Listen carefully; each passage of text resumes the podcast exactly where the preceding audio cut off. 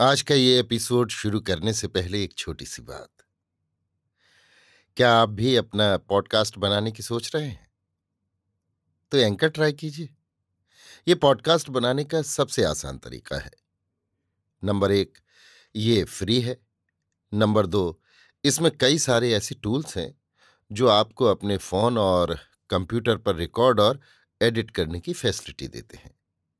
Number तीन आप अपने पॉडकास्ट को डिस्ट्रीब्यूट भी कर सकते हैं, जिससे इसे स्पॉटिफाई और दूसरे प्लेटफॉर्म पर सुना जा सके। तो डाउनलोड कीजिए फ्री एंकर ऐप या विज़िट कीजिए एंकर डॉट एफ़ पर अपना पॉडकास्ट स्टार्ट करने के लिए। ये तो थी एक छोटी सी जानकारी, और अब शुरू करते हैं एपिसोड का सिलसिला। तो आज के एपिसोड में। लीजिए सुनिए। लियो टॉलस्टाई की लिखी कहानी, अंडे के बराबर दाना, मेरी यानी समीर गोस्वामी की आवाज़ में। इस कहानी का रूपांतर और हिंदी अनुवाद किया है मुंशी प्रेमचंद ने। एक समय खेलते खेलते नदी में से बालकों को अंडे के बराबर अनाज का एक दाना मिला। पास से जो राही जा रहा था, उसने एक आने में मोल लेकर उस दाने को किसी राजा के हाथ बेच डाला। राजा देखकर बड़ा चकित हुआ सारे मंत्रियों को एकत्र करके पूछने लगा कि ये क्या है। कोई न बता सका। राजा ने उसे खिड़की में रख दिया। एक दिन मुर्गी ने आकर उस दाने में छेद कर दिया। तब मंत्रियों ने जाना कि वह अनाज का दाना है। राजा ने अपने राज्य के समस्त विद्वानों को आज्ञा दी कि खोज लगाएँ कि ऐसा दाना किस देश में उगता है। विद्वानों ने पुस्तकें छान मारी, कुछ पता न चला। उन्होंने आकर राजा से निवेदन किया कि महाराज, हमारी पुस्तकों में इस दाने की कहीं व्याख्या नहीं मिलती। किसी किसान को बुलाकर पूछना चाहिए। राजा ने सेवक भेजकर एक किसान को बुलाया।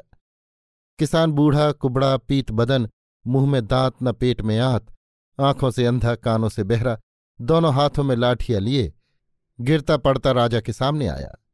राजा, हाथ में दाना लेकर, तुम बतला सकते हो कि ऐसा दाना किस देश में उत्पन्न होता है? तुमने ऐसा दाना कभी मोल लिया है अथवा अपने खेत में बोया है? किसान, दाना टटोलकर।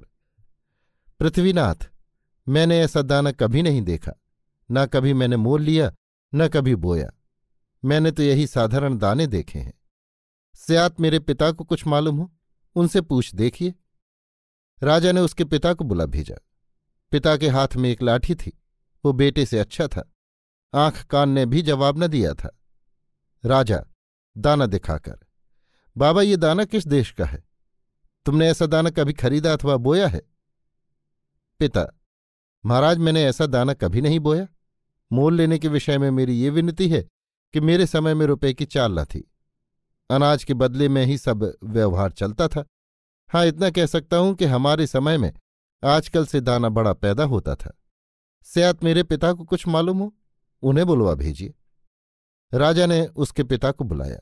वो हट्टा कट्टा नक्शिक से ठीक हाथ में लाठी न सोटा राजा के सामने आया।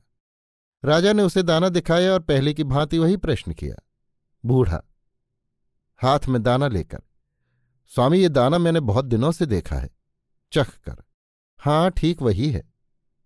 राजा, भला ये तो बतलाओ कि ऐसा दाना कब और कहाँ होता था? तुमने ऐसा दाना मोल लेकर कभी अपने खेत में बोया था? बूढ़ा, मेरे समय में सब जगह ऐसा ही दाना होता था। मैं ऐसे ही दानों से पला हूँ। हमारे खेत में सर्वदा ऐसे ही दाने उगा करते थे। राजा, परंतु उन्हें तुम कहीं से मोल लाया करते थे क्या? बूढ़ा, हंसकर। महाराज, उस समय मोल लेने अथवा बेचने का पाप कर्म कोई नहीं करता था। हम रुपए का नाम तक भी नहीं जानते थे। सबके पास काफ़ी अनाज होता था। राजा, तुम्हारे खेत कहाँ थे? बूढ़ा, परमात्मा की पृथ्वी हमारे खेत थे। जो जहाँ चाहता था हल चला सकता था। धरती किसी एक आदमी की न थी। सब लोग अपने हाथों की कमाई से पेट भरते थे। राजा अच्छा पहले ये बतलाओ कि उस समय धरती ऐसा बड़ा दाना क्यों उत्पन्न करती थी, अब क्यों नहीं करती? दूसरे, तुम्हारा पोता दो लाठियों के सहारे चलता है। तुम्हारा बेटा एक लाठी के सहारे और तुम बिना सहारे चलते हो। तुम्हारी आँखें अच्छी हैं, दांत एक भी नहीं टूटा। ये बात क्या है? बूढ़ा स्वामी, इसका कारण ये है कि इस समय मनुष्यों ने अपना काम करना छोड़ दिया है। दूसरों की कमाई से अपना उदर पालन करते हैं। प्राचीन समय में लोग परमात्मा की आज्ञा पालन करके अपने हाथों से प्राप्त की हुई वस्तु को अपनी वस्तु समझते थे। दूसरों की कमाई पर हाथ नहीं बढ़ाते थे।